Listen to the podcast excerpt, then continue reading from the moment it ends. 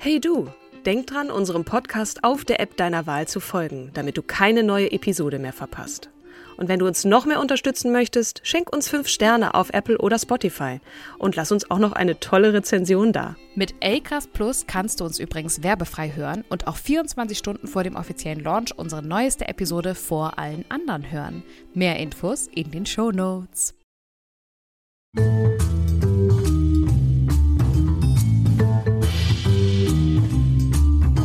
Hallo und herzlich willkommen zu unserer wunderschönen Podcast-Reihe Starke Frauen.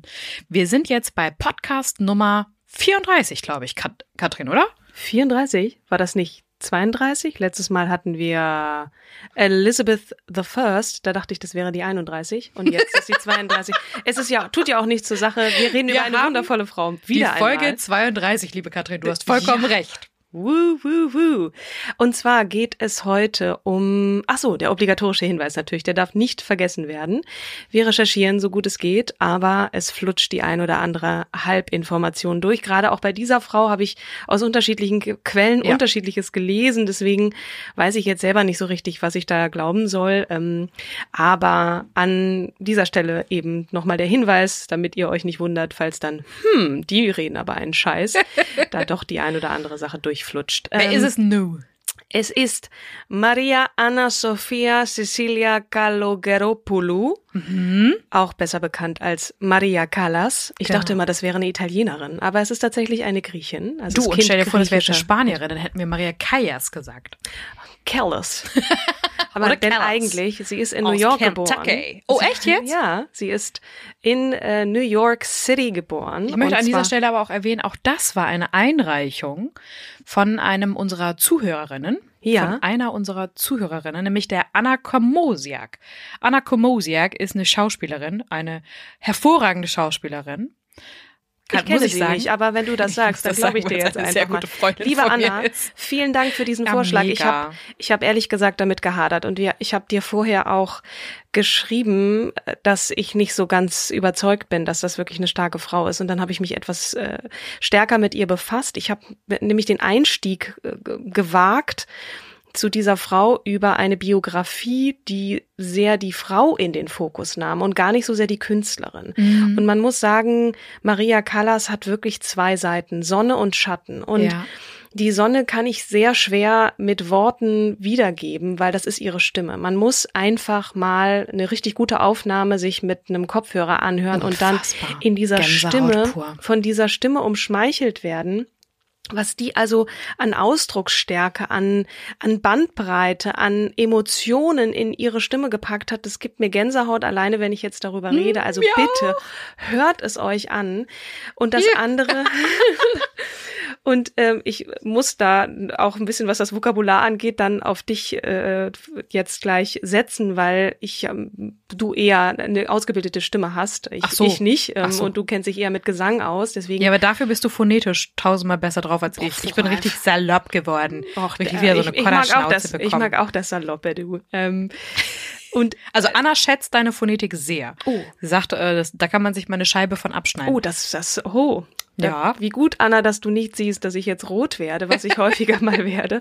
Ähm, ja, das freut mich natürlich zu hören. Äh, zurück zu Maria. Ähm, genau, und das andere, diese andere Seite, diese Schattenseite ist sehr wenn man sich so mit ihrer Persönlichkeit beschäftigt und auch mit der Art und Weise, wie sie zum Beispiel mit ihrem Körper umgegangen ist oder wie sie Beziehungen geführt hat, ne, sich auch abhängig gemacht hat von Männern, da komme ich jetzt gleich noch dazu, ähm, das emotional ähm, abhängig emotional gemacht, ne? abhängig mhm. gemacht, genau und und das ähm, zeugt schon von einer sehr gebrochenen Persönlichkeit. Ich weiß nicht, wo das Ganze dann anfing. Sie hatte eine sehr strenge Mutter. Sie ist ein Scheidungskind. Vielleicht hat es damit auch zu tun.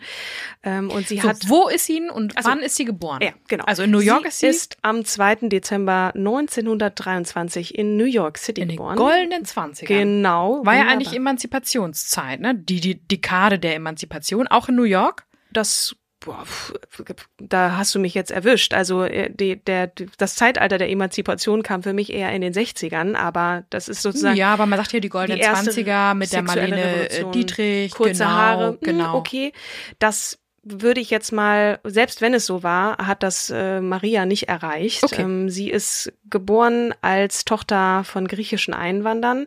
Jorchos ich habe das extra vorher noch mal von einer griechischen Freundin mir sagen lassen. Ich, ich das auch, also George, mhm. George Kalergeropoulos, Polos, weil im Griechischen ist äh, das Os hinten von den Männern und das U, OU von den Frauen. Aha. Soweit zum Lehrerkind-Kommentar. Und ihrer Mutter Evangelia Dimitriadou geboren. Mhm. Ähm, der Vater hat dann irgendwann, weil das alles ich zu kurz, das ist alles zu so kompliziert, ne? Wie du vor denen stehst und versuchst, den Namen auszusprechen. Und weil das alles für die Amerikaner sowieso noch ja. viel zu kompliziert war, hat der Vater 1929 den Familiennamen in Callas umändern ah. lassen, was das Ganze dann wesentlich vereinfacht hat. Und der hat dann in Manhattan eine Apotheke eröffnet. Mhm. Das tut jetzt nicht zur Sache, außer dass es vielleicht darauf hindeutet, dass es jetzt nicht besonders äh, in Reichtum da ähm, die in Saus und Aber er war ein Studierter, weil sonst kannst du ja keine Apotheke eröffnen, ich oder? Ich weiß nicht, ob man damals als Pharmazeut dann eine oder ob das nicht einfach ein besserer Verkäufer war. Ich, ich weiß es nicht. Jedenfalls war überliefert, dass sie da nicht irgendwie sehr besonders reich aufgewachsen okay. sind. Ähm, Maria hat in Brooklyn die Schule besucht und hat schon, das widerspricht wieder so ein bisschen dem, was ich gerade gesagt gesagt habe, mit acht Jahren ersten erste Schritte in dem im Gesangs in der Gesangsausbildung gemacht. Du, aber wenn du das wenn du an Michelle Obama denkst, äh, die ja auch nur in jungen Jahren irgendwie Klavierunterricht bekam ähm, und die Eltern waren ja auch nicht vermögend. Mm, ja gut, aber Michelle Obama ist dann keine Pianistin geworden, wohingegen Maria Callas dann wenig später eine der bedeutendsten Sopranistinnen Hätte aber auch anders kommen können. Das stimmt natürlich. Ich weiß nicht, wie ausgiebig diese Gesangsausbildung war. Jedenfalls muss man damals schon gesehen und gehört haben vor allem, dass das was ganz Großes ist. Und sie hat auch selber wahnsinnig gern gesungen und mhm. sie hat auch sehr hart gearbeitet, auch an ihrer Stimme und mm, ich habe gelesen und auch gehört, so einige Podcasts gehört, dass sie, weil sie so eine strenge Mutter hatte, so eine harte Mutter auch, ähm, sich über den Gesang versucht hat, die Liebe der Mutter oder die Zuneigung die der Mutter vor allem mhm. dann zu holen, weil mhm. sie besonders engelsgleich und, und toll und, und liebreizend gesungen hat, dass sie wusste, ähm, sie sie sah nicht besonders gut aus, was irgendwie komisch ist, wenn man sich jetzt die Bilder anschaut, wo mm. sie dann später so mm. eine ganz eine, die Grand Dame der Bühne war. Mm. Aber als Kind, sie hat unter Fresssucht gelitten. Ähm, du hast mir auch erzählt, dass man später dann sagte, also eine gute genau, Sopranistin genau, muss auch üppig muss sein. Auch üppig sein. Ähm, aber die Fresssucht war vorher schon da. Ne? Mhm. Entweder hat man einfach guten Hunger und isst sich dann so ein paar Funde an oder man ist fresssüchtig. Das ist ja nochmal ein mhm. Unterschied.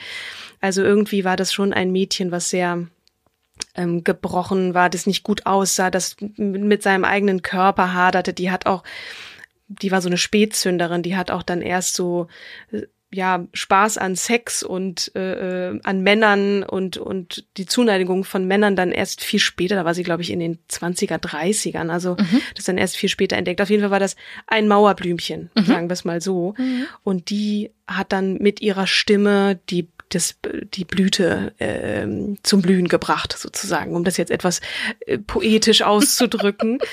ähm, die Eltern haben sich dann irgendwann scheiden lassen und sie ist dann mit ihrer Mutter und ihrer älteren Schwester Jackie, das war ihr Spitzname, Jakinti. Jakinti. Äh, hatte sie nur eine Schwester oder hatte sie, sie hatte nur eine Schwester? Hm? Genau, also überliefert, zumindest ja. mit den Eltern. Ob sie jetzt dann noch irgendwie Halbgeschwister hatte, das weiß ich nicht. Das entzieht sich meiner Kenntnis. Sie ist dann mit ihrer Mutter zurück nach Athen, habe ich glaube ich gesagt, und hat dann dort auch weiter Gesangsunterricht bekommen. Ähm, 23 geboren, 1938 erster öffentlicher Auftritt in äh, Cavalleria Rusticana in Athen. Mhm. Ähm, Was war Cavalleria Rusticana? das war, oder? nee, wahrscheinlich ein, ähm, wahrscheinlich ist das so ein, nee, das ist so ein, äh, ja, so, ein so, ein so ein Ort, Veranstaltungsort. Aha. Äh, warum Mit das 15 jetzt, dann. Genau. Mhm. Ähm, und da war sie am Athena Konservatorium, hat bei Maria Trivella studiert. Ähm, das war auch eine sehr bekannte, bekannte Sängerin zu dieser Zeit, mhm. genau. Mhm. Dann ist sie ähm, zur berühmten hier steht Koloratursopranistin mhm. ähm, Elvira de Ilgal, Il, Il, Hidalgo gewechselt. Vielleicht kannst du mir sagen, was eine Koloratursopranistin ist dass man vielleicht eine besondere Bandbreite hat. Ich weiß es nicht. Koloratur ist eigentlich dramatisches Fach, wenn ich mich. Ah ja, genau. Sie war Dramat, nämlich eine dramatische. Es gibt ja diese liebreizenden, äh, hüpfenden äh, Sopranistinnen und dann gibt es welche, die irgendwie aus dem gesamten äh, Spektrum schöpfen. Und offensichtlich hat das ihr auch die Elvira ähm, dann beigebracht, wie das geht. Jetzt, wo du es mm. gesagt hast. Du, nee, ähm, hier, hier steht nochmal auf Wikipedia eine besondere Beweglichkeit, vor allem im hohen Register. Also das mhm. Register, ähm, man sagt ja auch, die, die Maria Kalla ähm, hat ja äh, über drei ähm, Oktaven ähm, ja beweglich äh, Bandbreite gehabt, ne? Ja. Was auch ähm, eine Herausforderung ist oder beziehungsweise eine, eine tolle Begabung ist. Ja. Ähm, und dass man sie auch alle drei so gut nutzen kann, weil bei manchen ist es dann halt ganz leise. Und äh, hier unterscheidet man im Koloraturfach noch nach Größe, Gewicht und Timbre. Timbre ist die Stimmfarbe. Mhm. Ne, ich kann halt irgendwie so einen quetschigen Klang haben als Natur mhm. oder irgendwie besonders dumpf oder mhm. mit sehr hellen Klang. Das ist jetzt also die Stimmen variieren ja. Und manche ja. haben ganz schönes, eine schöne Stimmfarbe, ein schönes Timbre. Genau. So. Oder eher quäkig. Also das, man weiß es ja schon beim Sprechen. Ne? Also eine Verona Pot ist äh, so das eine. Schwierig anzuhören. Die muss dann immer äh, genau. synchronisiert Aber das gehört werden. auch zu ihrer Marke dazu. Aber es ist halt jetzt keine Person, die irgendwie. Aber es gibt so einen metallischen Klang ja, oder genau. einen sehr warmen Klang. Mhm. So wird es dann halt mal so allgemein beschrieben. Genau. Ja, okay. Haben wir verstanden. Und äh, die Elvira war ihr gegenüber erstmal so ein bisschen skeptisch eingestellt, hat aber, weil Maria auch so fleißig war und äh, äh, und so voller Dram Drama auch schon gesungen hat. Das war, das steckte so in ihr drin, so mhm. mit voller Leidenschaft ähm, und und ja, hat hat sie dann gesehen, wow, da ist was ganz Großes im Anmarsch. So ähm, mit 15 Jahren Gesangsdebüt im Opernhaus. Ha, Cavalleria mhm. Rusticana ist das Opernhaus in Athen. Guck mal. Und ähm, ich komme hier immer wieder dumm um die Ecke mit Restaurant. genau. äh, dann war es so, dass ne 38, da steht dann irgendwann der Zweite Weltkrieg äh, äh, vor der Tür und der erschwert dann auch die weitere Ausbildung. Auch in Griechenland wird es dann schwierig. Sie wollte eigentlich dann zurück zum Vater, das dauerte dann noch, also zurück in die USA. Mhm. Ähm, genau. Im, da bleibt sie jetzt erstmal noch in Athen. Da kommen so ein paar vereinzelte kleine Auftritte und größere o Auftritte, oh, größere Auftritte in der Nationaloper von Athen 42 und äh, dann bei der griechischen Ur Ersturaufführung von Fidelio im Theater des Herodes Atticus im August 44 übernimmt Callas die Titelrolle.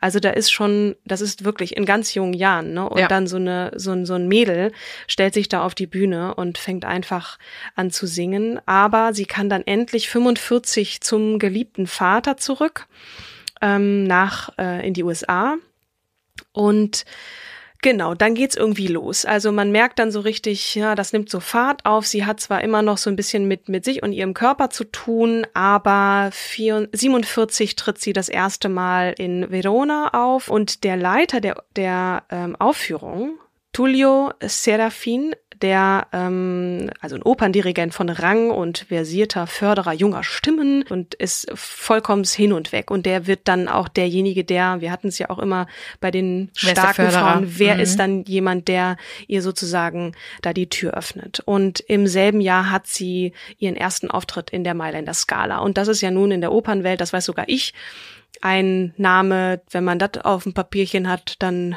ist schon mal, ja, dann stehen einem die Türen offen. So allgemein, äh, sie hat irgendwie Arien aus 34 Opern, um mal so eine allgemeine Zahl mhm. zu sagen, ein bisschen Statistik am Rande, ähm, Arien aus 34 Opern und 43 vollständige Partien ähm, auf dem Kasten gehabt. So, das mhm. ähm, klingt nach wahnsinnig viel. Ich weiß nicht, das kannst du vielleicht besser beurteilen, aber ähm, das ist so, ein, so eine das Zahl, ein die das ist ein ziemlich ja. breites Repertoire.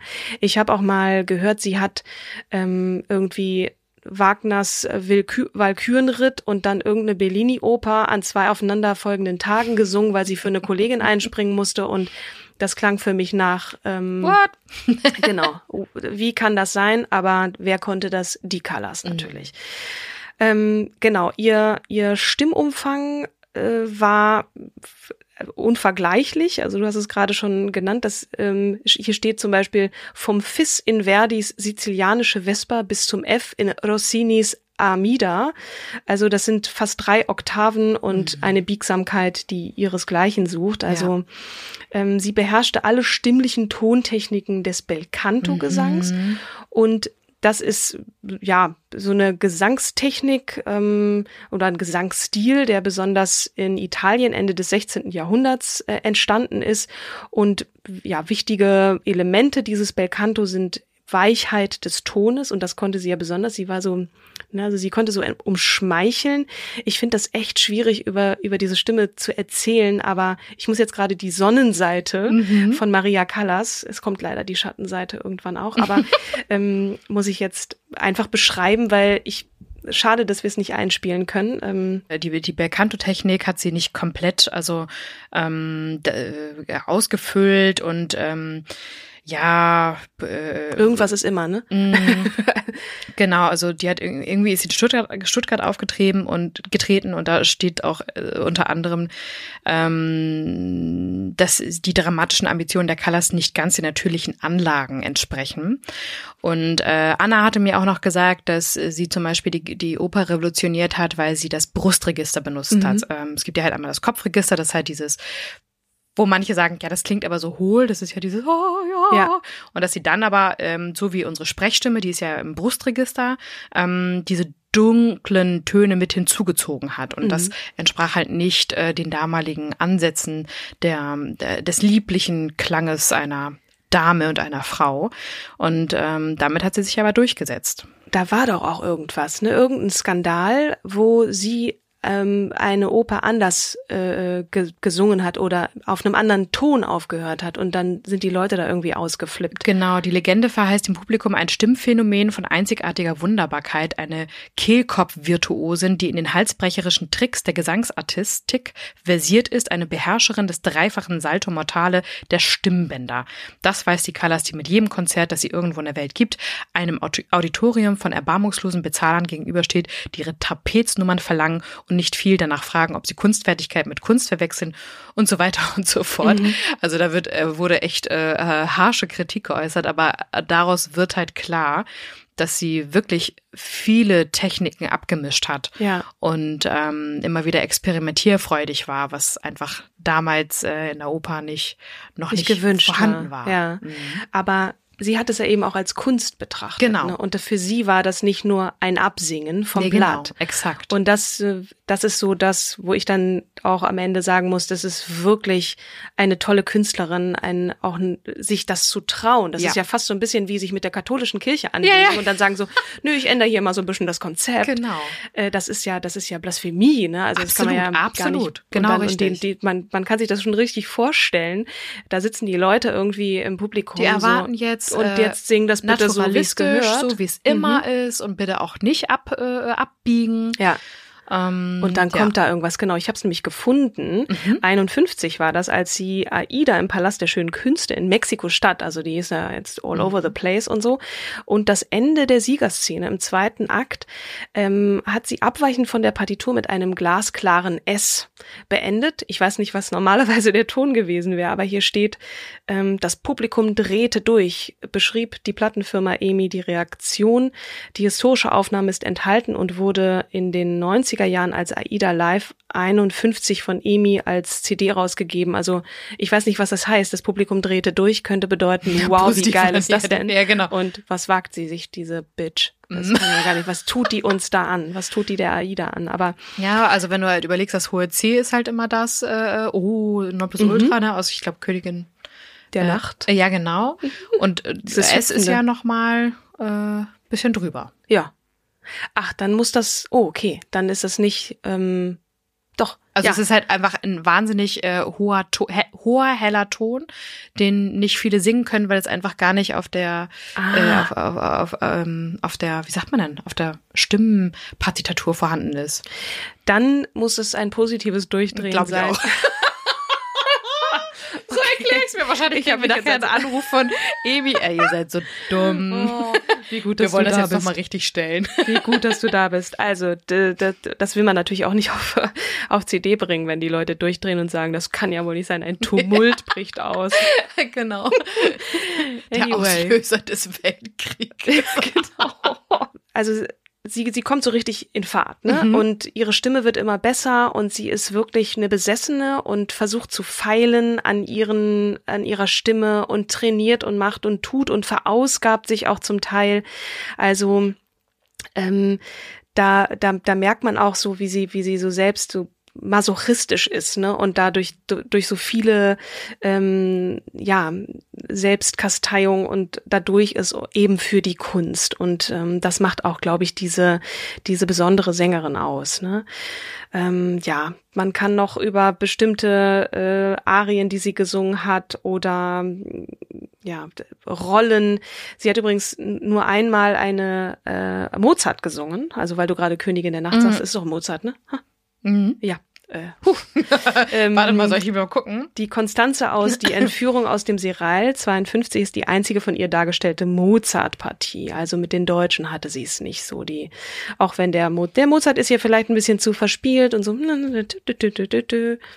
Ja, es ist auch, ich, ähm, man, es ist auch schwer, sie eigentlich einzuordnen, ne? Weil mhm. manchmal, also dadurch, dass sie so einen hohen Stimmen, ähm, welches Stimmfach gehört zu ihr? Wir haben jetzt gesagt, äh, Koloratursopran, Dramatische, also sie sind da dramatische. Genau, dramatische. Mhm aber man könnte auch eigentlich zeitweilig sagen Mezzosopran und zwischendrin schafft sie auch so die krass tiefen Töne wie mhm. Kontraalt. Mhm. Und ähm, und es steht ja auch äh, gerade, dass sie aufgrund der ähm, der psychosomatischen Verfassung ja. ähm, mal so singen konnte und mal so singen konnte. Das finde ich auch noch ganz interessant. Na, es kommt dann mal drauf an, ist es gesteuert oder bin ich gerade nicht gut drauf und ja, kann genau. dann besonders dramatisch singen oder passt es dann wirklich zur Rolle, ne? Also die Callas hatte nicht nur Freunde, es gab auch genug Kritiker, die dann sagen, oh Gott, das ist mir alles ein bisschen zu dramatisch, ne? Also das ist ja auch eine Geschmacksfrage einerseits, Klar.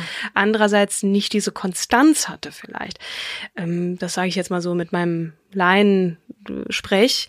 Ähm, aber fest steht auf jeden Fall, dass, dass sie wirklich da was geschaffen hat, was, ähm, was so noch keiner vorher geschaffen hat, wenn ich das jetzt mal so mhm. sehr bold sagen darf. Ähm, das ist so ihre ihre starke Seite. Ne? Sie hat auch dadurch, dass sie da so verbissen war zum Teil, dann auch sie galt als sehr egozentrisch, hysterisch, unberechenbar. Ne? Mhm. Diese, diese psychische Verfassung, da weiß man dann auch immer nicht so, ähm, wird sie dann auch oft zu dieser Diva stilisiert, ne? weil sie ähm, es gab da irgendwie so ein, ein, ein Schnappschuss wohl, der sie mit gefletschten Zähnen zeigte, weil sie über irgendeine Forderung ihres Managers da so erbost war und dieses Bild ging um die Welt und man naja, hat sich auch so ein bisschen an ihr aufgegeilt. Ja. Also dann kommt gleich so die Männergeschichten, die dann kommen. Also sie war auch äh, immer in den Klatschspalten und lieferte da so Feuer für. Ne? Und ähm, jemand, der, der so genau wusste und auch sich so verausgabt hat für die Kunst, der ist auch angreifbar und verletzlich. Und äh, sie hat leider Gottes ihr Privatleben da nicht so ähm, sich da nicht so sehr geschützt davon oder hatte da niemanden an ihrer Seite, einen Manager, der, der dann eben gesagt hat, so komm mal Mädchen, alles wird gut, ich mach das jetzt und du legst dich mal hin und schläfst mal eine Runde. Das hatte sie offensichtlich nicht. Ähm, und sie hatte auch wenig Leute, die ihr Werke für ihre Stimme schreiben konnten. Ja.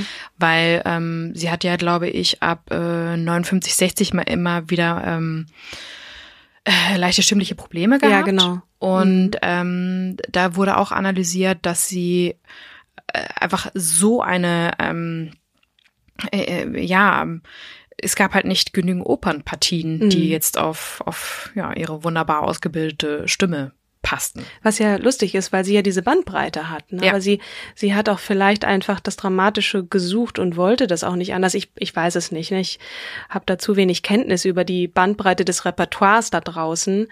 Ähm, sie ist übrigens auch mal schauspielerisch tätig gewesen in irgendeinem oh. Film, tut nichts zur Sache, aber sie hat auf jeden Fall, sie war auch des Schauspielens mächtig. Wenn jemand so dramatisch auf der Bühne da Emotionen wiedergeben kann, dann kann er das vielleicht auch in der ähm, äh, äh, im, im Film so ne, mhm. dann darstellen. Ähm, ich habe hier noch ein Zitat, das hast du mir weitergeleitet. Das war, glaube ich, von irgendeiner ARD-Seite oder so. Vielleicht, so nimmt man heute an, war es ja die enorme Stärke, die sie auf der Bühne wie im Leben gezeigt hatte, die ihr hier ins Negative verkehrt entgegenschlug. Starke Frauen entsprachen damals sicherlich nicht dem Ideal. Hier entgegenschlug war also hier war ähm, aus der Presse. Mhm. Also man hatte da irgendjemanden gefunden, der eben nicht liebreizend und war genau. so war und schön Gesang und war schön ja nicht ihrs. und und mhm. Gesang genau, sondern der auch Ecken und Kanten hatte, trotz ja. der Weichheit der Stimme. Ähm, ja, die, die, die Facetten eines Menschen. Mhm. Ne? Man ist ja nicht eintönig oder nur das liebreizende Mädchen, sondern ja. hat auch mal schlechte Tage oder ähm, die Emotionen gehen mit einem durch. All das wollte sie ja in den, in den Rollen auch darstellen und auch die, ja, die, die oder die Emotionen sind mit ihr durchgegangen und sie konnte sie nicht verbergen. Also das ist immer die Frage, setzt du es ein bewusst? sie weil sie da sind. bewusst eingesetzt. Also äh, äh, klar hast du dann irgendwie auch äh, später Phasen, wo es dir einfach wahnsinnig schlecht geht, aber sie hat schon auf der Bühne das performt. Also man, man hat mhm. ihr nie abgeschrieben, dass sie eine hervorragende Stimmführung hat. Mhm. Na, also Wie hat, auch. Wie auch. Ja, also das war ja genau. schon wirklich hohe Kunst. Ob das dieses äh, ähm, von Ton zu Ton ähm, oder ich habe das falsche Wort, aber ähm, äh, das Beibehalten der Sängerformate, Formanten und äh, die Tonkonzentration, auch der Vibrato, wie der Geschwung, äh, mhm. die Schwingung, waren alle perfektioniert. Mhm. Also ja, das, da das hat sie auch selber sehr, also das ist, das war nicht nur Talent, ne, das ist wirklich mhm. hart erarbeitet. Kommen wir leider zu den Schattenseiten. Also das ist jetzt sozusagen schon der Türöffner gewesen für die Schattenseiten. Also sie hat da sehr. Hm? Sorry. Wieso? Weswegen? Habe ich das gerade irgendwie so. Äh, ich, was ich noch sagen wollte, sie war eine hervorragende Sängerin. nee, nee, nee. Ähm, äh, alles gut. Also das, das, das, da kann man ja verschiedene Perspektiven drauf haben. Jetzt war ich ein bisschen, musste ich mich kurz zurücklehnen auf ihre Stimme, ne? Ähm, die einen sind da Fan davon, die anderen nicht, aber man, diese Dramatik, die da auf der Bühne war und die sie hervorragend einsetzen konnte, die gab es in ihrem Privatleben auch, aber eben im Negativen. Mhm. Ich habe ja vorhin schon gesagt, sie war am Anfang eher so ein, so ein Mauerblümchen, ähm, aber ihre Stimme hat sozusagen Herzen geöffnet. Und da war sie, sie war 23 Jahre alt und wog an die 90 Kilo, ähm, als sie in Verona, Wie eben groß? in der Arena, weiß ich jetzt gar nicht. Sie war jetzt nicht besonders große Frau. Mhm. Ja, bisschen kleiner als ich vielleicht. Ah, 1,60. dürfte sie ja nicht aufgefallen sein. Nee, aber ja wenn, wenn sie da auf der Bühne steht und äh, Jokanda singt, ähm, da ist sie aufmerksam, ist auf sie, muss man nicht, kann, kann man ja nicht anders als äh, sich ihrer entflammen, sozusagen. Mhm. Ähm, und der 53-jährige Bauunternehmer Battista Meneghini, ähm, dem ist nämlich genau das passiert und der hat sich dann verliebt und wenig später wurde dann auch geheiratet, nämlich zwei Jahre später. Da hat sie dann äh, interessanterweise die italienische Staatsbürgerschaft angenommen. Mhm diese Ehe währte auch nicht so lange. Hm, was heißt nicht so lange? Stimmt nicht ganz. Äh, sie lernte dann Ende der 50er, 57, 58 rum, den ähm, griechischen Milliardär Aristoteles Onassis kennen. Man kennt ihn als äh, unter anderem Ehemann von Jackie Kennedy, die er später heiratete. Und mit dem beginnt sie eine Liebesaffäre, obwohl er noch verheiratet ist. Ähm, die damalige Ehefrau Atina Livanos hat da nicht mehr so viel zu sagen. Er war der Maria, da war sie schon schlank und schön ähm, hat, ist ihr dann total verfallen und hat dann mit ihr ein Verhältnis angefangen, was auch immer wieder in den Klatschspalten dann eine Rolle spielt. Das war natürlich auch ein Skandal. Wir reden von den 50er Jahren und Ehebruch und die gehen da ganz ungeniert miteinander auf irgendwelche Empfänge und das ist irgendwie klar, der Mann ist noch verheiratet. Und die, die zeigten sich da in der Öffentlichkeit. Ne? Also das beherrschte Katastrophe. die Katastrophe.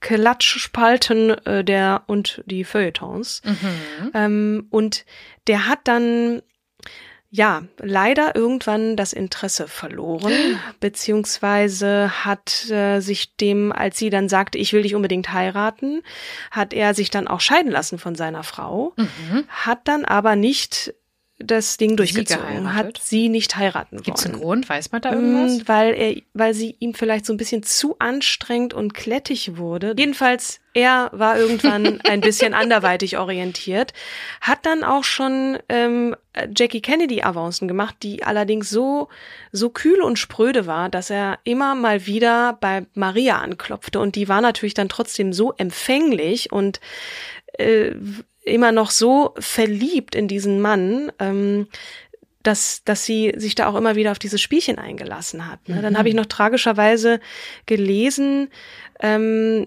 dass sie äh, im Jahre 66, da war sie 43, ein Kind von ihm erwartet hat. Sie wollte eigentlich auch immer Kinder haben. Das ist mhm. ihr nicht vergönnt gewesen. Und er hat sie dann gezwungen, dieses Kind abzutreiben. Das sagt eine Quelle. Die andere Quelle sagt, sie hat das Kind geboren und ist dann gestorben. Ich denke, dass es ähm, eher ersteres war, weil dieser Typ weil da irgendwie diesen, diesen Skandal nicht, vielleicht ist es dramatischer. Ihr könnt es euch aussuchen, vielleicht ist das Kind einfach gestorben. In beiden Fällen ist es einfach wahnsinnig tragisch, mhm. dass dieses Kind dann nicht ähm, geboren wurde, beziehungsweise Absolut. gelebt hat. Ja, das nahm dann auch irgendwann alles ein tragisches Ende. Ähm, der Onassis ist irgendwann gestorben. Ähm, weiß ich Aber da hat er die Jackie irgendwie. Kennedy dann geheiratet. Genau, genau. Und ging da, man sagt doch auch, dass die Liebschaft da weiterging heimlich, genau, oder? habe ich ja gerade mhm. gesagt. Also selbst so, als sie dann schon verheiratet waren, ah. dann war sie ihm zu kühl, dann ist, hat er immer mal wieder Ach, bei Maria angeklopft und so. Und Maria hatte dann aber auch irgendwie einen anderen Partner. Ähm, bis zu ihrem Tod hat sie aber wahnsinnig an diesem Onassis gehangen. Ich glaube, wenn man einmal so Feuer fängt und dann hieß es auch an einer, äh, aus einer Quelle habe ich gelesen, der hat sie auch wirklich gelehrt, was Liebe und Leidenschaft bedeutet mhm. und, und Spaß an Sex. Und ähm, ja, das ist natürlich dann, wenn du dann einmal so verzaubert bist, dann ist es schwer davon loszukommen. Ja, aber der muss, der muss irgendwas gehabt haben, was nicht nur jetzt sexueller Natur war, sondern und nicht nur Geld, halt weil Milliardär hat nun mal auch viel Geld. Ne? Und ja, ähm, aber sie hat nun auch wirklich glaube ich, genug verdient. Geld, ne? ja, ja. Daran lag es nicht, sondern das muss irgendwie eine Vertrauensebene gewesen sein, die für sie wichtig war, für ihn irgendwie lassen wir das mal so stehen. Das mhm. mag natürlich auch sein. Ich will dem Mann jetzt nicht zu nahe äh, treten. Als ich diese Nummer mit der mit der ähm, erzwungenen Abtreibung gehört habe, da war der für mich unten durch. Ja klar, aber ist ja auch nicht bestätigt, nicht? Nee, ist nicht Wollen wir nicht gleich immer äh, im Zweifel für einen Angeklagten? Ja, Katrin. aber er hat dann auch noch, ne, eigentlich wollte er sie nicht heiraten, dann hat er Jackie Kennedy geheiratet, dann ist er dann wieder weg und dann wieder hin und irgendwie. Ist kein löblicher Mann, ist ein Jäger. Gut, da gehören immer zwei dazu. Ich möchte das jetzt Oder nicht weiter diskutieren Team. Ja, genau. Obwohl die Jackie da gar nicht so viel mit zu reden hatte, glaube ich. Na ich ja. möchte jetzt sagen, wann sie gestorben ist. Okay. Maria Callas ist 53 Jahre alt geworden und sie ist an einem Herzinfarkt in Paris gestorben und zwar am 16. September 1977. Da war der Onassis schon verstorben. Vielleicht ist sie auch an gebrochenem Herzen oder an, oh. an übermäßiger Trauer. Ihr dürft es euch selber aussuchen. Ich weiß es nicht. Ähm, Vielleicht Überarbeitung. Sie hat auf jeden Fall eine Trauerfeier vom äh, Ausmaße einer Königin bekommen ähm, am 20. September 77 in der Kathedrale Saint-Étienne in Paris. Und äh, ihrem Wunsch folgend wurde ihr Leichnam eingeäschert und die Asche vor der griechischen Insel Skorpios im Ionischen Meer verstreut. Ist es nicht romantisch und irgendwie tragisch zurück nach Hause, ne? Ähm, Père Lachaise ist äh, ein, das ist einer der berühmten ähm, Friedhöfe in Paris. Da ist, glaube ich, auch Sartre ähm, und Jim Morrison be krass begraben. Das und da gibt es ein symbolisches Urnengrab ist da, weil die Asche ist ja dann, ne, die ist ja woanders ja. verstreut und so. Ja, das waren die Schattenseiten. Ähm, ich, ich, weißt du, ich habe versucht. gerade frage, hm? äh, gibt es eigentlich irgendjemand, der wahnsinnig viel erreicht hat, der ein Statement gesetzt hat, der nicht irgendwie Schattenseiten hat? Ach, Ich würde, ja, gibt es natürlich. Weil irgendwie musst du ja mit deinem Ehrgeiz etwas Besonderes schaffen. Mhm. Also ich philosophiere jetzt mit dir laut, ja. Mhm. Du musst mit deinem Ehrgeiz Besonderes schaffen, Besonderes leisten. Gestern Wagner, morgen, was war das? Bellini. Bellini. Ähm, äh, du musst hart arbeiten, damit dieses äh, dein Stimmfach perfektioniert ist, dass die Leute dir zu Füßen liegen. Ähm, sie ist hart mit sich im Gericht gegangen. Ich glaube, sie war ins Gericht gegangen. Sie ist ja auch, ich glaube, dass dieser Satz von ihr auch kommt. Sie hat eigentlich jeden Tag Hunger äh, ja, sie hat jeden Tag Hunger, aber diszipliniert sich halt schlank zu sein und dem äh, sich zu widersetzen, was von einer Opernsängerin, die eigentlich standardmäßig fett zu sein hat, weil eigentlich das Lungenvolumen dadurch besser funktioniert, was ja im Nachhinein auch bewiesen ist, dass es Quatsch ist. Mhm. Ähm, aber ähm, sie hat ja nun auch die gesamte Oper revolutioniert und sich durchgesetzt und das äh, verschafft ihr ja auch irgendwie Feinde und ähm, damit hat sie Großartiges geschaffen, aber irgendwo ist es so, habe ich jetzt keine Person in meinem Kopf, ähm, die grundglücklich war. Irgendwo gab es immer eine Zerrissenheit, aus der du dieses, man sagt doch immer die Phönix Kraft, aus der Asche. Ja, die ja. Kraft schöpfst für ja. diesen, na gerade jetzt im Kraftakt. Gesang, ne? Ähm, auf jeden Fall gibt es jemanden, der glücklich ist oder beziehungsweise den Eindruck macht. Du hast natürlich auch einen Leidensweg. Ich denke jetzt gerade an, keine Ahnung, mir fällt jetzt Michelle Obama und, äh, und Barack Obama an, mhm. die, ein, die natürlich was geschaffen haben und dann auch mit ansehen mussten, wie ihr Erbe dann von jemandem übernommen wurde, der, der ja nun völliges Gegenteil und ist. Und wenn du an die Biografie von Michelle Obama denkst, dann hat sie ja auch gesagt, es ging halt sehr stark zu Lasten der, äh, des Privatlebens. Klar. Na, dass die Ehe fast aufs äh, mhm. äh, ähm, zerbrochen wäre, mhm. ähm, dass sie nicht einfach ermöglichen konnte, dass die Kinder äh, anrufen und sagen, hey, ich gehe mal heute Nachmittag mit zu denen und denen, mhm. so wie eine normale Kindheit mhm. äh, abläuft. Also du hast ja schon irgendwo Verluste hinzunehmen. Ja, ja, Vielleicht nicht im dramatischen Ausmaß wie jetzt ein Herzinfarkt oder eine Abtreibung oder ähm, eine, eine ungestillte Liebe. Mhm irgendein ein Leidensdruck, der da ist, der, der ein Ventil sucht, was, also ich, du redest jetzt von Künstlern oder auch von Politikern? Nö, ne? auch also von so Politikern. Ein, so, ein, so, ein, so eine Form von Enttäuschung ist natürlich da, wenn du, wenn du als Kommunalpolitiker startest mit, mit wahnsinnigen Ambitionen und dann in die Weltpolitik aufsteigst und merkst, dass du auch nur ein Teil des, von, von anderen Mächten da oben bist. Das vermag ich jetzt nicht zu sagen, ne? aber ich würde mal unterstellen, dass Menschen da oben, die normal sind, ne? jetzt keine psychische Erkrankung oder so haben, ähm, wobei man sich fragt, was ist normal, ne? Aber Richtig. Ähm, dass, dass die auch glücklich und unglücklich sind und glückliche Momente haben und unglückliche Momente haben, dass sie natürlich mehr mit Sorgen klarkommen müssen als, als wir normal Sterblichen, die nun mal nicht in dieser Öffentlichkeit sind. Aber es gibt genauso viele unglückliche, depressive Menschen, die nicht im Rampenlicht stehen. Ähm, das, ich würde mal sagen, ja, gibt es. Ähm, vielleicht finden wir ja in der nächsten Folge jemanden? Weißt du schon, wen du? Ich muss jetzt die Kurve kriegen, ne, weil wir schon wieder an, so lange an reden. Sophia Loren denken, weil eigentlich haben wir mhm. über die jetzt nicht so wahnsinnig viele tragische Dinge. Also klar, arm geboren, ne? Ähm, ja. aber es scheint ja, dass sie nach außen zumindest eine eine solide Ehe geführt hat. Ne? Ja. Ne? Aber schwierig zu schwierig Ach, zu sagen. Man weiß es nicht, ne? Da ist sicherlich auch, die waren beim Eheberater. Das hat sie ja auch in ihrer Biografie geschrieben. Die Michelle oder Sophia? Michelle. Michelle. So. Ich war bei Sophia, Ach, du, Sophia, Sophia. Loren. Ja, stimmt. Weil da sagten wir so, hm, war die jetzt eine starke Frau, aber die hat auch total viel gerissen. Ja. Äh, und und ähm, diverse Preise abgeräumt und ähm, Dolly also Parton vielleicht. Die macht auf jeden Fall einen fröhlichen Eindruck. Ja, die hat die bestimmt auch, ich meine, aber du musst halt auch unzufrieden mit dir sein, sonst lässt du nicht so an dir rumschnibbeln und, und dich so botoxen. Definitiv. Also irgendwas Gebrochenes braucht halt jeder, damit ja, er irgendwie damit so ein, schaffen kann. Damit er schaffen kann. Genau. In der Schauspielausbildung wurde mir das auch immer gesagt. Die Leute sind hervorragende Schauspieler, die ähm, aus dem Leid herauswachsen. Ja die Songs, die richtig ja. bewegenden Songs dieser genau. Welt sind aus Herzschmerz aus, heraus. Ne? Du musst diesen Schmerz ja auch irgendwie ein bisschen haben. Das ist jetzt meine These. Wenn du nur ja. fröhlich Happy Baby machst, kann das auch sehr entertaining sein, aber du brauchst das ja auch so ein bisschen, dieses, dieses, mhm. diese unerfüllte Anerkennung oder mhm. irgendwer haut immer auf dich drauf, der Turnbeutelvergesser und so. Und dann denkst du dir jetzt erst recht, ne? Das, das glaube ich schon, dass es da. Der Turnbeutelvergesser. Kennst du das nicht? Das nee. ist für mich so ein synonymes Wort für, für, für ein Opfer. Für ein Opfer in der Schule. Genau. Der Turnbeutel, der nie beim Sport mitmachen wollte. Weißt du, so, oh, ich habe meinen Turnbeutel vergessen. Kennst du das nicht? Nee, wir haben immer die gesagt, äh, gesagt äh, das ist so ein typisches Opfer, wenn jemand halt ein ähm, Hochwasserhosen anhatte und einfach aussah wie Steve Urkel.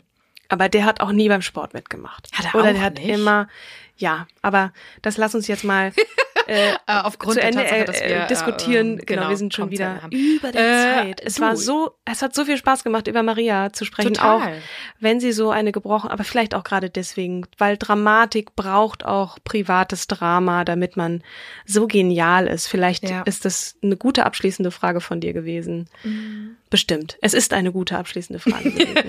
Äh, so nächste Folge, die Folge 33, so wie ich Mhm. irrtümlicherweise annahm, dass es diese Folge sein könnte oder die letzte Folge. Hm.